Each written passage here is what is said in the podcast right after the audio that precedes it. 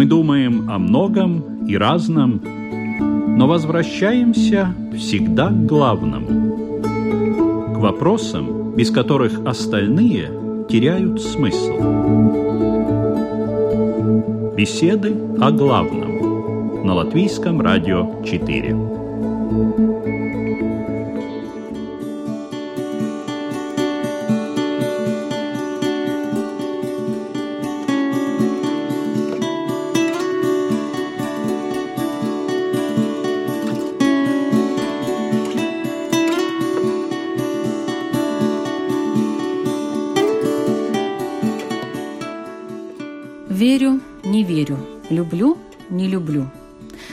Кажется, это как в гадании на ромашке. Ну а настоящая вера, как она приходит? Какой звоночек внутри нас зазвенит в этот момент? Или вдруг мы ощутим какое-то другое душевное состояние? Или это как в сказке про снежную королеву? Резкий, но сладкий укол в сердце, после чего мир вокруг меняется до неузнаваемости – Количество верующих в 21 веке, в веке небывалых технологических прорывов, оказывается больше, чем в веке 20. Уже и главы государств с женами смиренно отстаивают всеночную. Ломятся от присутствующих храмы на религиозные праздники – но как-то не верится, простите за тавтологию, что все эти люди действительно по-настоящему от всей души и искренне верят в то, чем они занимаются. Вера стала популярным трендом, а для политиков это еще и огромный рычаг воздействия на умы человеческие. Но, может быть, не надо усугублять проблему, ведь и истинно верующие, и люди, которые, скажем так, играют в веру – выполняют предписания, обряды, молятся, ставят свечки за здравие и за упокой, держат в доме и автомобиле иконки, носят крестики. Нужно ли делить людей на верующих по-настоящему и, скажем так, притворяющихся? И что это даст как самим прихожанам, пастве, так и служителям церкви? Об этом сегодня пойдет разговор в программе «Беседы о главном». В нем участвуют Раввин Калев Крелин. Добрый день. Добрый день. Православный священник Сергей Ништун. Добрый день. И буддист Хельмутс Ансанс. Добрый день. Ведущая Людмила Вавинская. Здравствуйте. И мы начинаем. Начнем с отца Сергия. Вы православный священник. Приходите в храм, видите разных людей. Как вы отличаете истинно верующих от всех остальных? то, о чем вы вопрошаете, конечно же, часто и сам задаешься таким же вопросом, когда встречаешь человека не только в храме, ну и в любом месте, всегда вызывает интерес, верует ли этот человек. Но, как говорят богословы, что неверующих людей вовсе не существует. И даже те люди, которые называют себя атеистами, тогда что же они отрицают, если Бога нету? Поэтому, как узнается, верующий человек или нет, ну, конечно же, сходу откуда ты можешь знать, глубину веры человека и вообще его веру. С одной стороны. С другой стороны, естественно, Господь вразумляет, да любого из нас вразумляет, не только священнослужителя, о том, есть хоть сколько-то веры у человека или нет. И из разговора, конечно, из беседы с человеком, с собеседником, ты начинаешь мало-помалу узнавать, познавать. Ну вот по каким таким признакам вы можете сказать, человек действительно истинно верующий? Ну, вы знаете, так об этом только может сказать, наверное, все-таки сам Господь. Потому что, если мы обратимся к Слову Божию, к Священному Писанию, мы встречаем там такие слова самого Спасителя. «Имейте веру Божью». Дальше Спаситель говорит, если будете иметь веру хотя бы с горчичное зерно, которое меньше из всех семян, тогда вы сможете сказать горе этой, двинься, и она двинется. Вот, видите как? Значит, в нас веры бывает еще намного меньше чем это горчичное зерно, за образ которого взял Спаситель веру человека. Он говорит, веруйте все возможно верующему. Когда отец с просьбой обратился ко Христу, чтобы он исцелил его сына, и он говорит, что обращался к ученикам, они не могли это сделать. И тогда Христос говорит такие слова. «О род развращенный и лукавый, доколе буду с вами, доколе буду терпеть вас». И дальше он обращается к отцу и говорит, веруешь ли хоть сколько-нибудь? И смотрите, как интересно, поразительно отвечает отец. Он говорит, верую, Господи, помоги моему неверию. То есть, видите, как и вера, и неверие в нас умещаются как бы почти одновременно. Мы часто хотим увидеть и потрогать, но если мы это не можем сделать, многие из нас, мы так и говорим, ну нет. Вот как будущий апостол Фома, когда Христос воскрес, явился ученикам, а Фомы не было в тот момент.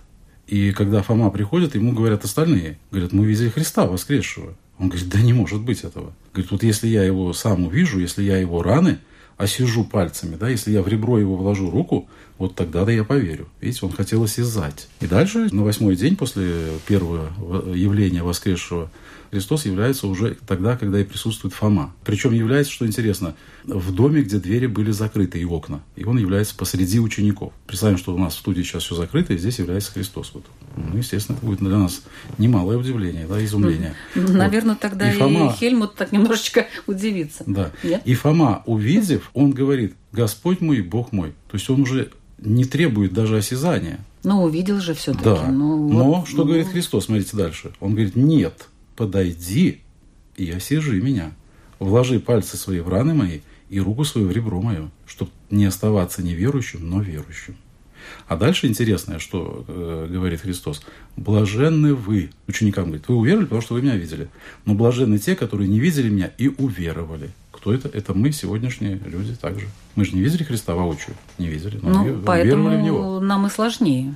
Но тут разговор идет о том, что э, люди как будто бы верят, как будто бы приходят в храм, выполняют все обряды, и даже стараются, в очереди стоят, хотят очень красивую свадьбу, венчание и так далее, и так далее, крещение детей, кресты на себе во всех местах, включая татуировки и тому подобное. Вот эти люди, вот это что такое? Вот это вот непонятно. Э, я хочу спросить э, Равина Калева.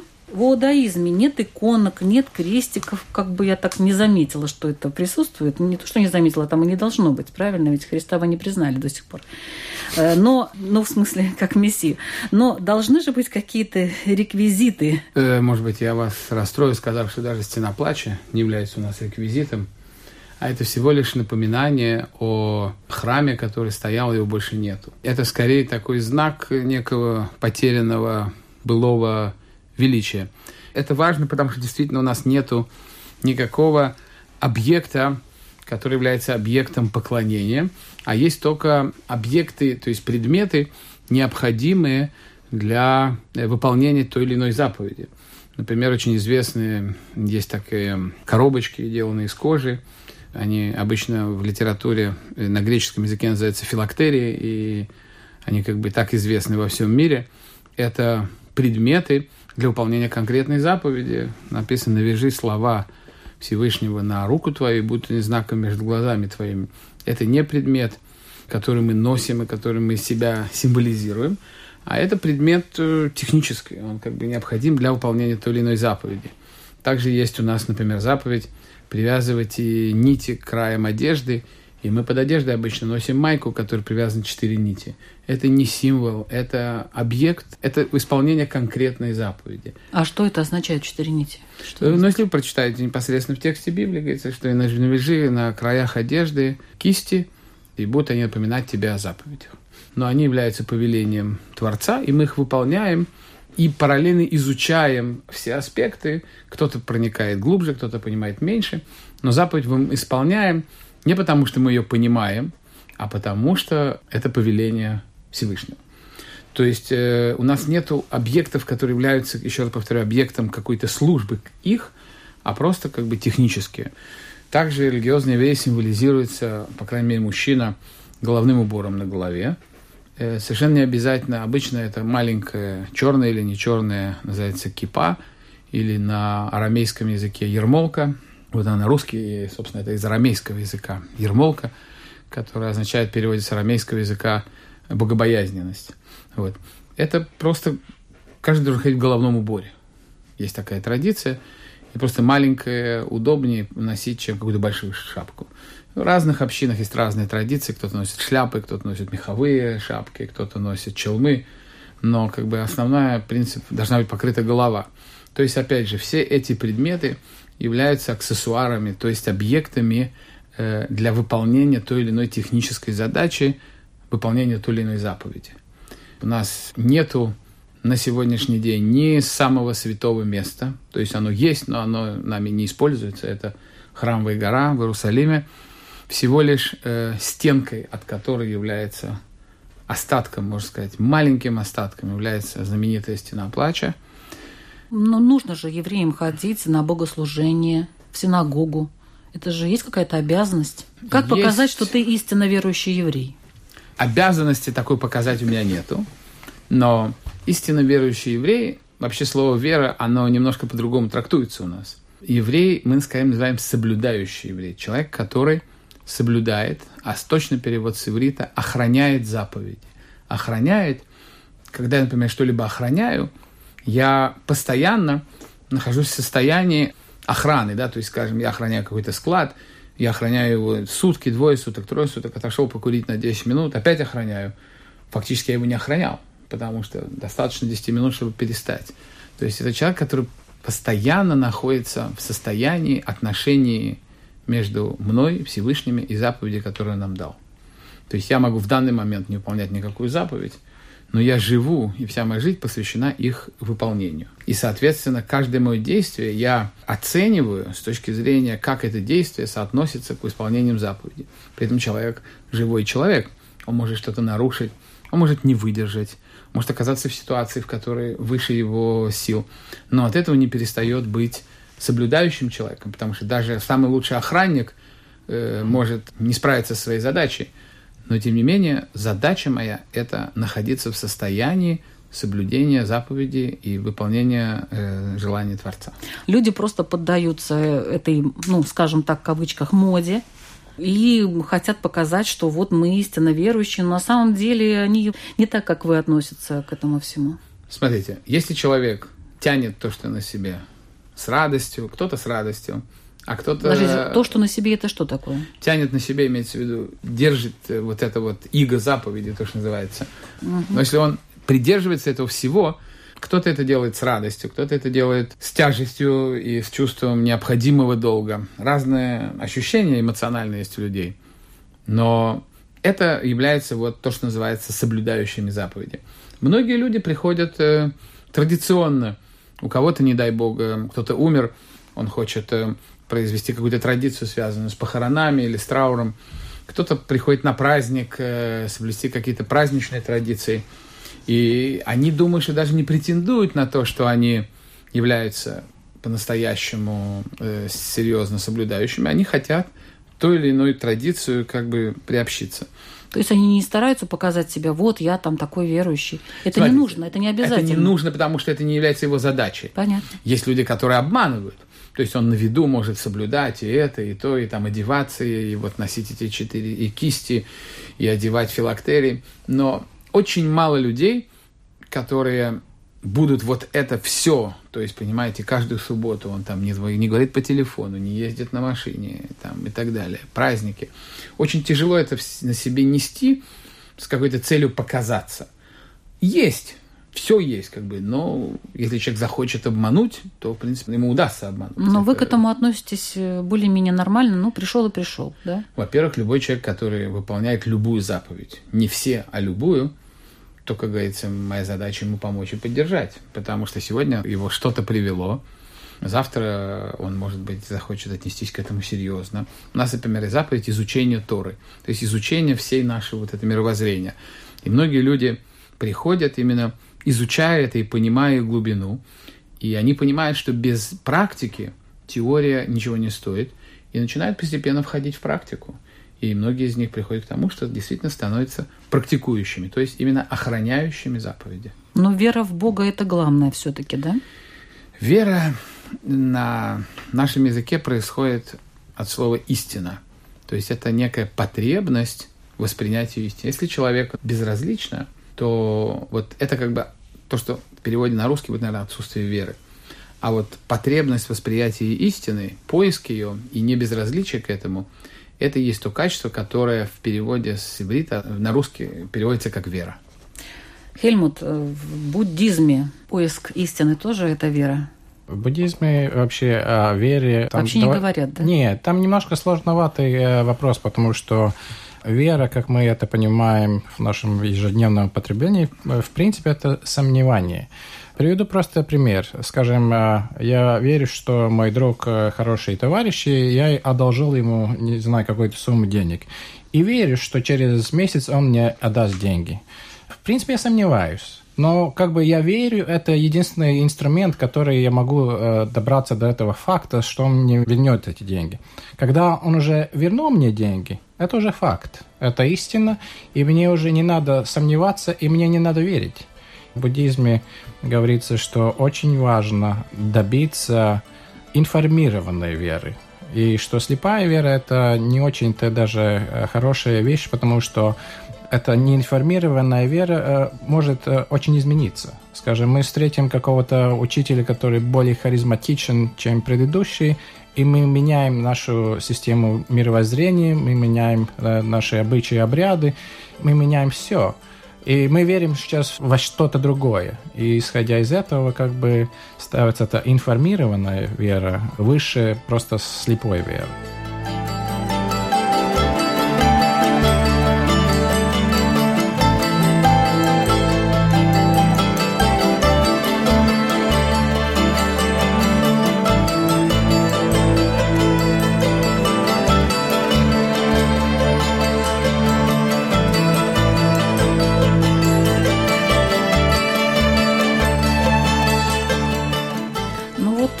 Православии все-таки есть такое «верую» и все. В отличие от буддизма, где все подвергается сомнению и есть возможность движения то в одну, то в другую сторону, э, в православии это такого нету.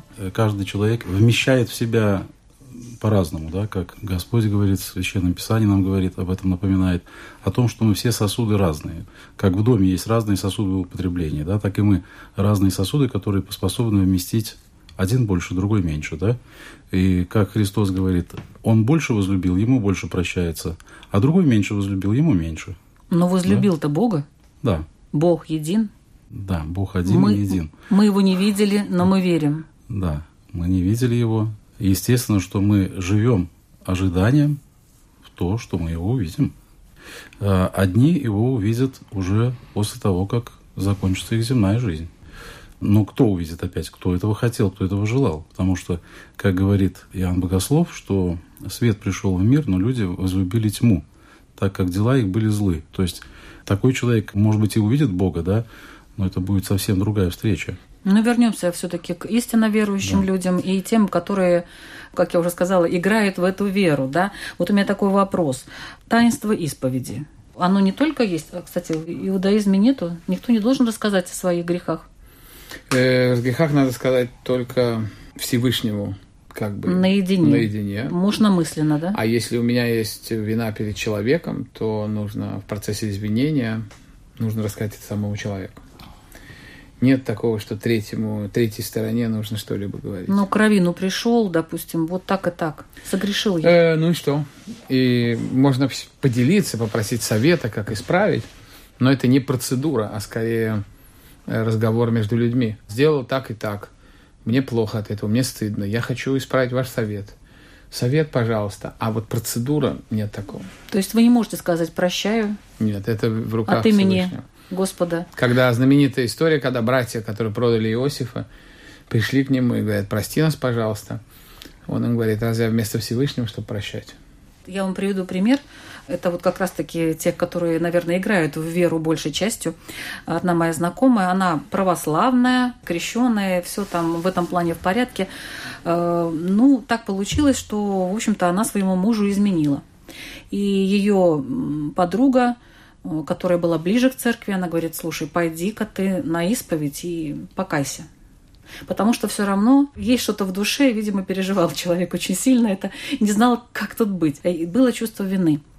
Она пришла на исповедь, выстояла огромную очередь, потому что это было в Санкт-Петербурге, и там в храмах очень много людей, особенно вот в 2000-е годы. Сейчас огромное количество людей, очень большой популярностью пользуются и богослужения, и обряды различные. Вот она выстояла эту очередь, переживая, что же с ней будет. Подошла к священнику, э, рассказала, покаялась, вот так и так, вот, ну, согрешила я. Он посмотрел на нее и сказал – но не греши больше. Десять раз прочитай «Отче наш» и иди с миром. Она была в некотором шоке. Она вышла и сказала, боже мой, так это же очень просто, оказывается. То есть вот и все, вот и вины нету. Десять раз прочитал и как бы заново все начал свою жизнь. Это человек, который, в общем-то, играет в эту веру на самом деле, да, то есть он не верит в это во все, а ему интересен сам процесс. Пришла, ей простили, ну, прочитала там 10 раз «Отче наш», и все, и забыли об этом, да, и как бы камень с души, а то, что вот в этот момент, что происходило реально, да, что она, в общем-то, ушла из своей семьи, и как она моральным образом, в общем-то, повредила вот эти отношения, ну, об этом уже разговора нету. Ну, на самом деле, если обратиться к Калибу еще немножко, да, вот о том, о чем он говорил, все-таки ветхозаветные времена было, приносилась жертва за отпущение грехов, да, приносилась э, жертва как за одного человека, но а раз в году совершалось приношение жертвы за весь народ, когда первосвященник входил за жертвенной кровью, окроплялся козел и отпускался за город. Ну это хорошо или плохо? Козел взял, отпущения. взял да? и было такое. взял было и такое. все эти грехи, в общем-то, через Потом, козла. Да, Смотрите, а нет, что это, такое? это, Это- это, это Ну, ветхозавет- хорошо. Не совсем, это не совсем Да, так. Я думаю, что так. если вы сказали, что Чуть-чуть. такое жертва, Чуть-чуть не так. Жертва – это когда я, вот я сделал что-то, я беру этого барашка, я не просто там по телефону, там за меня. Так там был принесите. козел или баран? Я, козел – это общая жертва. А. Мы сейчас говорим про частную году. жертву. Это раз. Частная жертва, моя, я что-то сделал. Я беру этого барашка, козла, неважно, корову, везу ее в Корову? храм. Смотрите, Да, важно, что я ее везу сам. Это не то, что я там сказал, там, на мой счет запишите. Я везу ее сам. Я ее приношу туда. Ее на глазах у меня режут, кидают на жертвенник. Чем виновато животное? А, Как оно может ваши грехи вообще- Нет, меня должно перевернуть все изнутри. Потому что я, в принципе, понимаю, что это я был должен быть там. Человека должно быть перевернуть. И поэтому я хочу как бы вступиться за товарищей по цеху, да, сказать, что человек, который Вы простоял... имеете в виду отца Сергия? Ну, вот ту историю, которую вы сказали, Да, да? да. Человек, который ему было плохо, его переворачивало внутри. Она пошла, она простояла очередь. Это же она не просто так стоит, курит где-то. Она думает, ей плохо. Это все включено. А потом она приходит, уже практически она прошла вот эти все мучения, которые внутренние ее. Это, на, на мой взгляд, самое большое искупление. А все остальное это уже, знаете, как процедурально, да? Но Но вы мне считаете, что кажется- это истинно верующий человек бы вот после всего этого смыл Так ей же себя плохо позор было. и все? Ей же было плохо. Да, а стало хорошо. Вот, А это, еще раз, то, что ей было плохо, это и есть основное. Вот она же жила с этим. Она продумывала это. Она к этим пришла. Это ее, мне кажется так, это ее процесс, Но который Ну, это, она переживает. На самом деле это часть того, что мы называем исповедью. А исповеди предшествует покаяние. Вот то, когда в тебе, да, с одной стороны должно все перевернуться. И вот у каждого человека это по-разному. Кто-то воспринимает, оправдывая себя, что я не мог иначе поступить, да, что я оказался в таких обстоятельствах, в таких условиях, да. Но истинно верующий человек, человек- как он себя ведет в этой ситуации? вот еще раз, человек пока не понимает, не осознает греха, пока в нем не наступило осознание греха, а уже само покаяние, это если с греческого языка метаноя, то есть перемена ума, да, то есть раньше я думал, что это нормально, вот, допустим, если брать конкретный случай, человек думал, что это как бы, ну, ну, нехорошо, конечно, если все об этом будут знать, да, но, в принципе, для меня это нормально, да, меня это устраивает, да, вот, то как раз-таки, когда мы говорим это так, и так это и есть, благодать Божия касается человека, тогда человек начинает видеть, что это грех, что это вообще грязь, ужас какой, что же я делала, что же я делал до этого, да, какой ужас. Вот в тебе начинается это все да, переворачиваться. Но теперь что с этим сделать? Куда это деть? Как от этого избавиться, если так сказать, даже по-человечески? Что мне с этим сделать? Э, Для этого Господь нам и дал таинство, через которое а сам Бог дал эту власть церкви, так и говорит Христос, явившись ученикам, «Э, примите Духа Святаго, которым будете отпускать грехи, кому отпустите, тому отпустятся, на ком оставите, на том останутся. То есть церкви дана власть человека разрешать от греха. Прощает сам Господь. Все правильно. В Никто, буддизме есть Бога. такой храм, Никто, где можно Бога, прийти да? есть... и получить прощение? А, там есть, э, скажем так, э, целая церемония для монахов и монахинь, которые, не знаю, раз в месяц в таком общем порядке каждый э, информирует о своих проступках. И э, там, я бы сказал, э, самое главное – это педагогический э, смысл, который где-то сопоставим с, с исповедью, с тем, что э, главное осознать, что я совершил ошибку. Я должен действительно это прочувствовать. Это должно быть как бы эмоциональным переживанием. Это не просто на, на словах, а гла- самое главное, что я осознал, действительно, это была ошибка. И следующий, я делаю какой-то Э, не знаю, обряд или церемонии, там, повторяя какую-то мантру или что-то такое. Не то, что искупление, но это как бы инструмент, которым я противодействую тому, чтобы в последующем я повторил эти ошибки. И я даю себе обязательство, что ли, беру на себе, что я буду стараться не воспроизводить эту ошибку в будущем исходя из этого, что я сделал, я уже не могу как бы поменять. Но главное, что я меняю свои отношения, и я меняю то, э, свое поведение в будущем. И исходя из этого, я бы сказал, даже смотря с буддийской точки зрения, э, с вашей, с этой знакомой, в принципе, все хорошо, потому что можно сказать, э, я думаю, чисто опять с такое буддийского понимания, истинно верующий, он показывает, во что он верит своими делами. И если в этой ситуации она почувствовала себя плохо, она почувствовала, что исповедь может явиться инструментом, которым она себе может помочь. И, э... Нет, она, наверное, искала все-таки какого-то оправдания. Ну, в каком плане? Перед высшими силами. Да. Она думала, сейчас меня накажут, сейчас, наверное, меня как-то накажут. Но получилось так, что иди и не греши больше. Вот не, и все. все а, не, а, видно, потому что она, она же мучилась, она, в принципе, уже она верит, что есть высшие силы, которые могут ее покарать. Это показывает, да. что она верит в это. Да, Если да. она бы не верила, она бы не пошла туда. Да. Так что можно сказать, что она истинно верующая. Любой человек может э, совершить какой-то поступок. Конечно. Э, все же люди. Вопрос, как мы действительно рассматриваем это. Когда мне плохо, я ищу способ угу. и это исправить. Да, а получается так, что прощение от Бога. Да? Но вот э, в том-то и дело, что так как Господь дал власть церкви, поэтому человек и приходит на исповедь, и он ищет этого. Другое дело, что могут быть разные пути у него прихода, что его все-таки побудило прийти, какой-то случай или что с этим было связано, да, конкретно.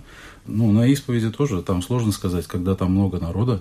Я в свое время тоже был в Санкт-Петербурге, в Александро-Невской лавре, э, когда в Великом посту там действительно множество народа, и на всех времени хватает – и Боже мой, у врачей на всех время не задача, хватает, у священников на да, всех время Задача, я, я как сейчас вспоминаю, выходил иеромонах на исповедь, ну, людей, ну, больше ста, там, 200, может быть, подходило на исповедь, да.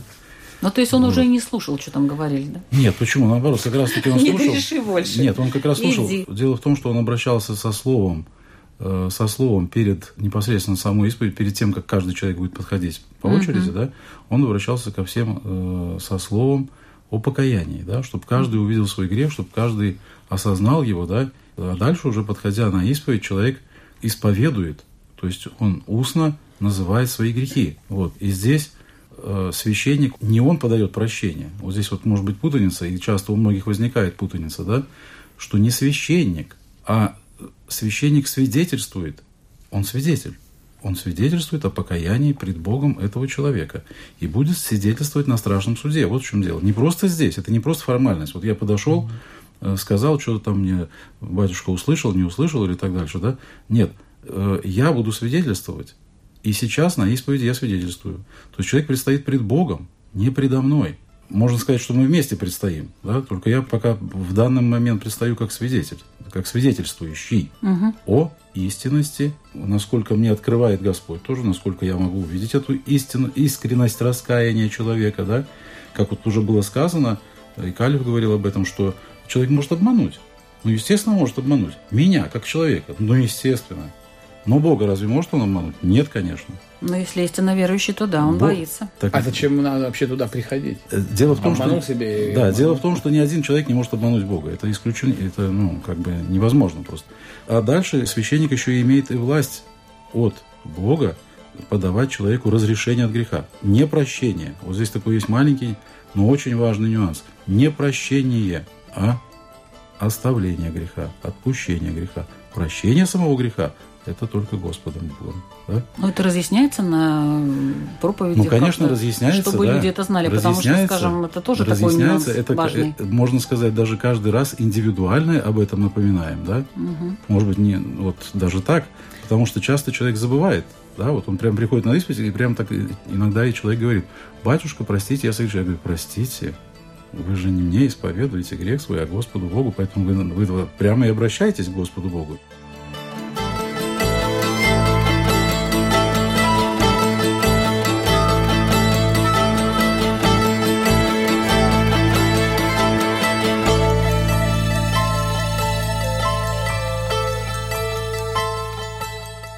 Есть обряды. Обряды освящения зданий, офисов, частных домов. В православии это проводится. Я не знаю, как в иудаизме, если какие-то специальные, нету никаких специальных. А буддистов не приглашают? Э, Нет, есть тоже. Есть, да? Да. Вот, э, обряды освящения зданий, офисов, частных домов. Зачем это нужно и нужно ли это вообще? Кому это что дает? Ну, во-первых, э, по вере самого человека. Вот э, мы отталкиваемся от слов самого Господа, что все возможно верующему. Поэтому, если человек не верит, ему это ничего не дает. Может быть, даже больше им а, будет как бы осуждение, да? Потому Если что, он играет в эту веру, вот ну, играет, принято это, быть, принято это. да. Вот я приглашу священника, пусть он мне осветит, там, не знаю, мою фирму. Все-таки, все-таки у человека есть какая-то толика веры, раз он это все-таки делает, да? Может быть, он это делает, ну, не по вере, а по суеверию, да, скажем так. Ну, надо, вот как-то слышал, что надо. Слышал, что что-то там, что-то может быть лучше. Вот именно, суеверие, это хорошее Может быть, слово. налоговый инспектор пройдет мимо лишний раз, да, Да, моей да. фирмы, да, к примеру. Да. Да. Ну вот на самом деле вообще, конечно, есть различия между освещением, допустим, офиса, дома, то есть жилища, квартиры, дома, да, это совсем другое. Чуть-чуть есть там разница. Разные молитвы. Ну, сейчас это, может быть, невозможно все объяснить досконально, да. Но почему освещаем дома? Смотрите, что мы делаем во время освещения домов? Ну, жилищ вообще, квартиры или дома, да. Освещается елей, масло, так? Затем наносится на, может быть, даже косяки дверей, на- наносим крест. Читается молитва Охранный перед этим. знак. Сейчас, читается перед этим молитвы. Откуда это берется? А теперь вспомним с вами ветхозаветные времена. Египет. Перед тем, как Господь вывел народ свой из рабства египетского, что было последнее событием, когда погибли все первенцы в Египте, так? А все первенцы народа Израиля остались целые и невредимы. Что Господь сказал перед тем сделать? Закалите агнца непорочного и его кровью помажьте косяки своих домов, то есть дверей. А примечательно, как помазать. Там э, в греческом тексте, по-моему, я сейчас могу путать немножко, да, там есть. Каким образом? Поставьте знак ТАФ. А знак ТАФ это что? Вот. А это прообраз креста. Вот в чем дело, да? И после того, как были помазаны косяки домов, дома эти ангел-губитель прошел мимо. Вот. Э, В наше время не ангел-губитель, а, а наоборот злой дух, чтобы проходил мимо этого жилища. Почему? Потому что это жилище освящено. Освящено каким образом? Именем Божьим. Но вы говорите, что И это опять. если веришь, Правильно. то тогда Но да. даль- а но- если не веришь, э, но- освящение но и- освящение. Еще раз. Ну, вот когда, опять по примеру возьмем э, народа Израиля, который помазал свои дома и поверил тому, что Бог сказал через Моисея. Поверили же? Помазали свои дома. Дети все сохранены были, никто не погиб в эту ночь. Но все погибли первенцы э, в земле египетской. Ну так написано просто в Библии. Не, ну как написано, так оно так Но и было. никто же не, не, не знает этого всего. Можете у Калева спросить. Да вот он как-то и сомневается, нет? Не, я не сомневаюсь. Там была немножко по-другому взгляд, была конкретная процедура, связанная с тем, что люди, которые были в Египте, они были рабами, и от них требовали такой поступок некой внутренней революции. Зарезать козленка или ягненка, который был идолом Египта, и пометить свои дома на внешних косяках. Это такой поступок, типа вот я плевал на ваше язычество, я отторгаю его от себя, я готов к выходу. То есть немножко у нас, по крайней мере, это с другого концепта подается, да, что это был некий поступок. Ну, в общем, есть какие-то определенные ритуалы, которые... Он был конкретный, он именно связан с конкретной ситуацией там, Понятно. а не в целом. Но бы. в иудаизме нет такого освящения, не ставите никаких знаков. Нет, перед есть домом. заповедь на косяках дома прикреплять маленький пергамент с текстом, отрывком истории, но это не освещает помещение, а просто, опять же, как я тогда говорил, выполнение некого конкретного повеления э, Творца. В буддизме? Э, в буддизме, я бы сказал, поскольку буддизм практикуется в разных народах и в разных культурах, там довольно разные подходы. Они больше, я бы сказал, все э, нацелены на того, чтобы через церемонию некую, которую обычно проводят монахи с чтением мантры и всего прочего, самое главное, чтобы создать место, где практиковались э, хорошие дела, чтобы это было место, где не было пророка, скажем так. Исходя из этого, это не является просто, если мы исполнили эту церемонию и, скажем, я не знаю, осветили там э, бордель, да, то это не означает, что это отлично, хорошее сделанное дело, и бизнес идет хорошо, и это дает свои плоды. В буддизме, поскольку, во-первых, э, считается, что большинство этих плодов мы даже не почувствуем в этой жизни, это, скажем так, э, долгосрочные инвестиции, то главное создать обстоятельства для того, чтобы мы продвигались, чтобы мы развивались, а они занимались плохими делами, которые как раз э, ведут нас к пороку и которые ведут нас к более э, проблематичным ситуациям в наших будущих жизнях. На что готов пойти истинно верующий человек, по вашему мнению? И действительно ли Богу нужны такие жертвы? Самое крайнее на что готов пойти ради своей веры? Ну, до конца, даже до смерти телесной. Примеров-то много у нас очень. Примеров мучеников, да, Допустим, э, мученик Ванифатий, начало IV века, э, жил в Риме, был слугой своей госпожи, с которой имел сожительство, связь имел. Был пристрастен еще и к винопитию. Она была вдовой, и вот он с ней как бы... Аглаида ее звали. Они слышали, что тогда происходили гонения на христиан. И Аглаида пожелала, чтобы вот как-то все-таки душа ее влеклась к вере тянулась к вере. Она пожелала, чтобы у нее в доме, она так слышала, что если у нее в доме будут мощи мученика, тогда вот как-то это будет ну, благословение такое особое дому, да, покровительство для дома. И она послала своего слугу Ванифатия за телом одного из мучеников. Он отправился перед отправлением в путь, в дорогу, он говорит, а интересно, а если мои мощи тебе доставят, ты примешь их? Она говорит, ну что ж ты кощунствуешь, что ж ты так глумишься, что за шутки у тебя такие, да, мол.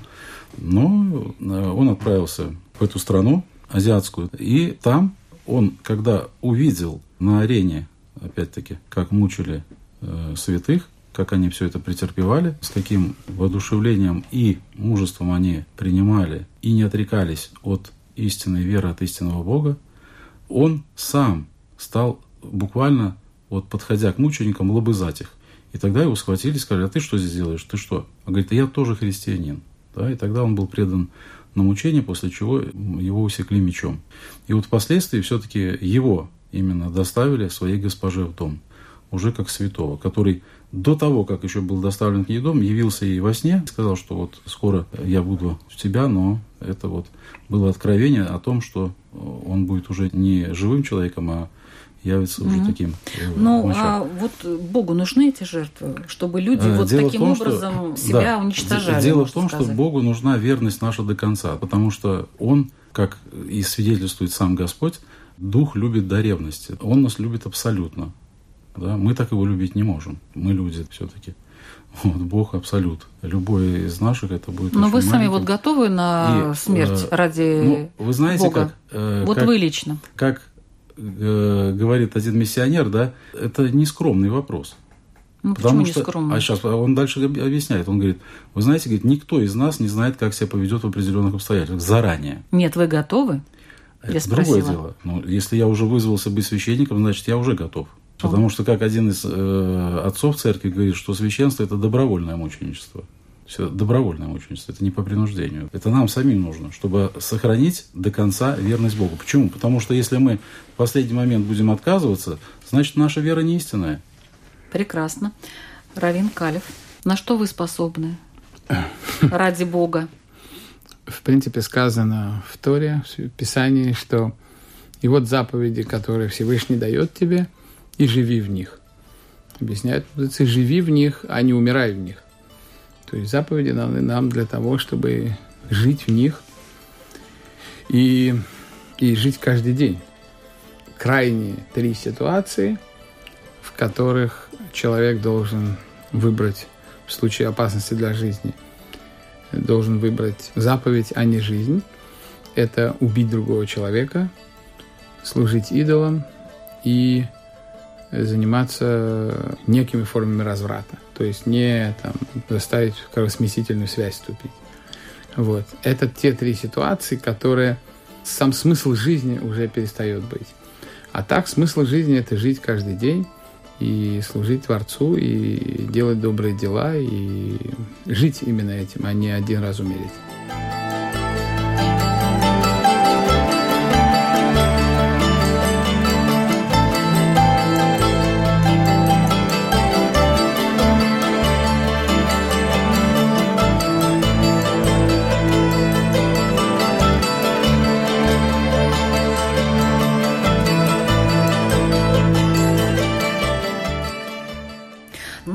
Уже у Хельмута даже не спрашиваю, потому что Бога как такового есть только учитель-наставник. А, да, но э, есть в буддизме тоже, скажем, я бы не сказал жертвоприношение, но есть, э, когда на алтарь, скажем, ставят там цветы или пищу или что-то такое, как бы предоставляют это, ну, говорят, что Будде и всем святым и так далее, но всегда говорится, что это нужно нам самим. Для чего? Для того, чтобы мы развили свою добродетель.